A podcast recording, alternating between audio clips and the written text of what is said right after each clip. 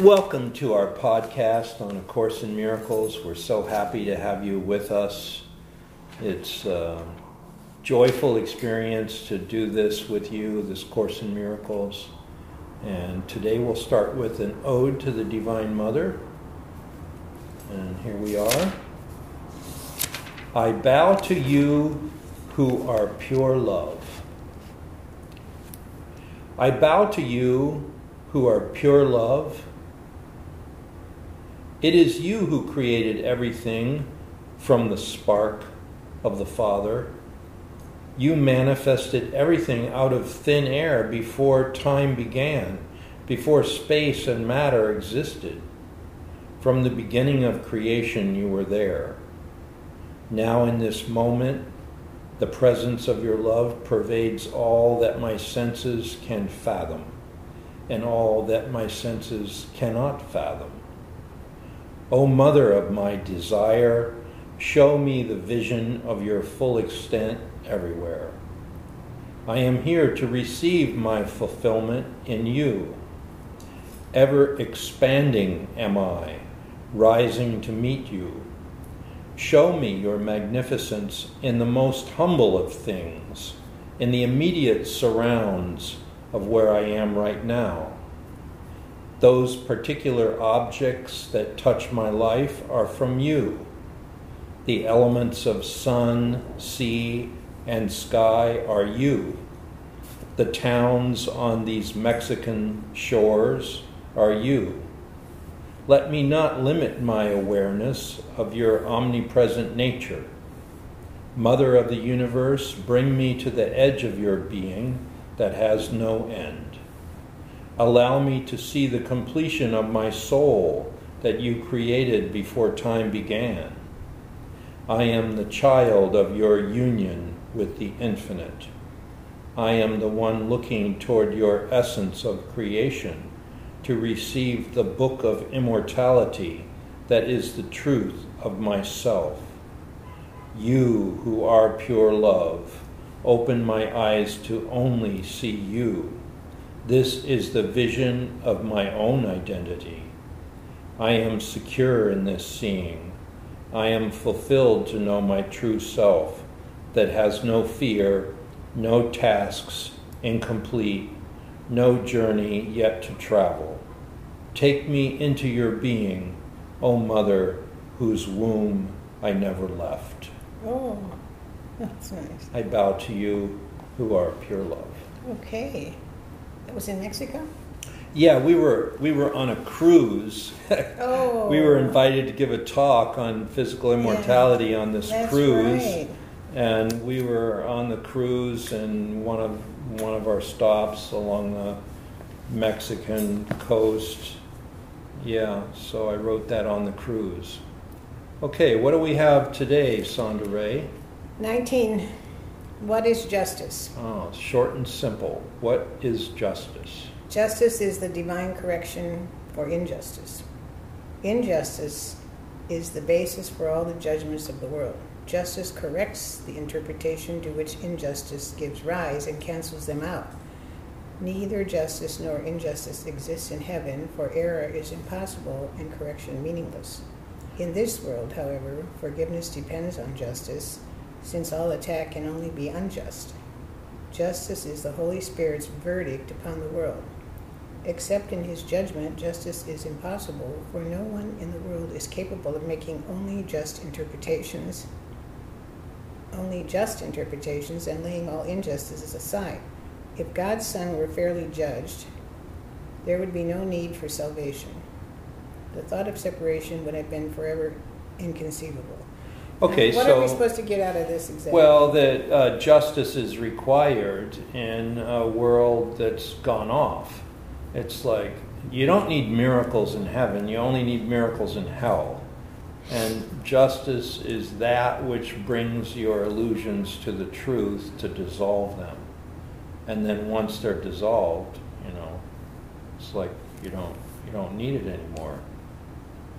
Tara used to describe this thing in India.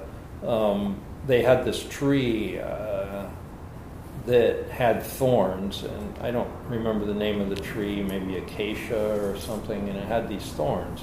And sometimes you'd be walking along, and on the ground, you'd step on one of these thorns, and it would go in your foot.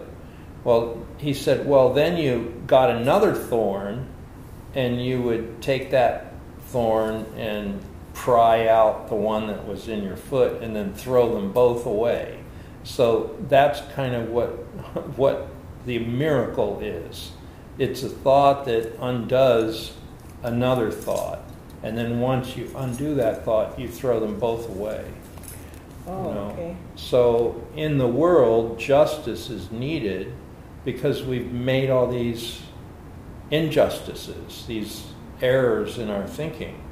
So the the correction, the Holy Spirit's correction with forgiveness, is the justice that dissolves the uh, errors of our thinking. Oh, okay. That's what the justice is, the Holy Spirit's correction. Yeah. Justice, like its opposite, is an interpretation. It is, however, the one interpretation that leads to truth. This becomes possible because while it is not true in itself, justice includes nothing that opposes truth. There is no inherent conflict between justice and truth.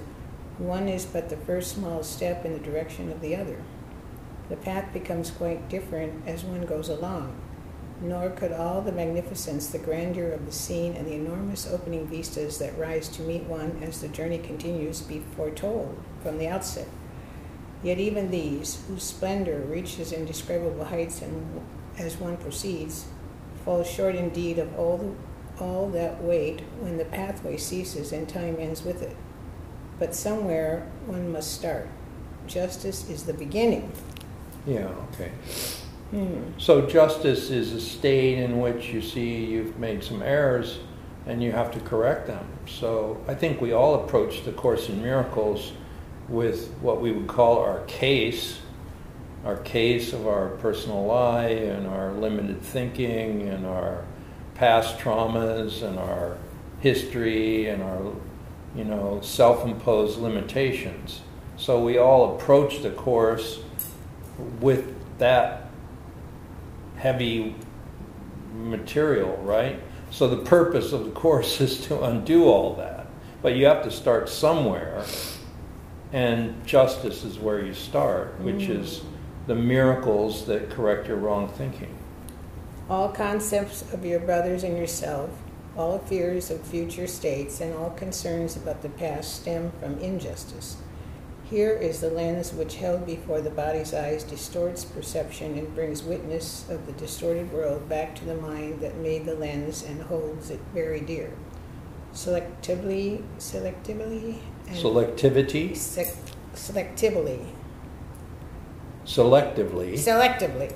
Selectively and arbitrarily is every concept of the world built up in just this way. Sins, quote, are perceived and justified by careful selectivity, in which all thought of wholeness must be lost. Forgiveness has no place in such a scheme, for not one, quote, sin that seems forever true. Salvation is God's justice. It restores to your awareness the wholeness of the fragments you perceived as broken off and separate.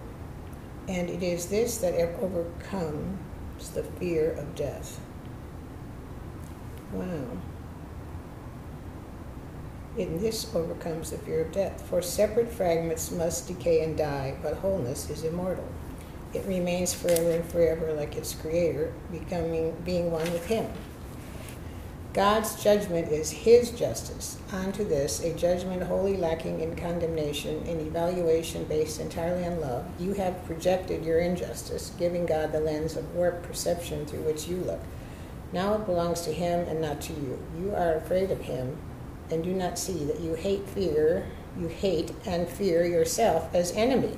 Oh my God, that's pretty heavy. You don't see that you hate and fear yourself, your higher self. Yes. You don't see that. And you have unwillingness to make the inner corrections. Mm. So, um, you know, forgiveness is the means, but um, as long as we want to hold our grudges and our grievances and our attack thoughts, we've turned our back on the very thing that can liberate us. So, you know, forgiveness is the means of happiness, is, is the key to happiness, it says, but we'd rather be stuck in our, our problem than to be liberated somehow. And, and the ego, the ego loves problems because it's in control of them.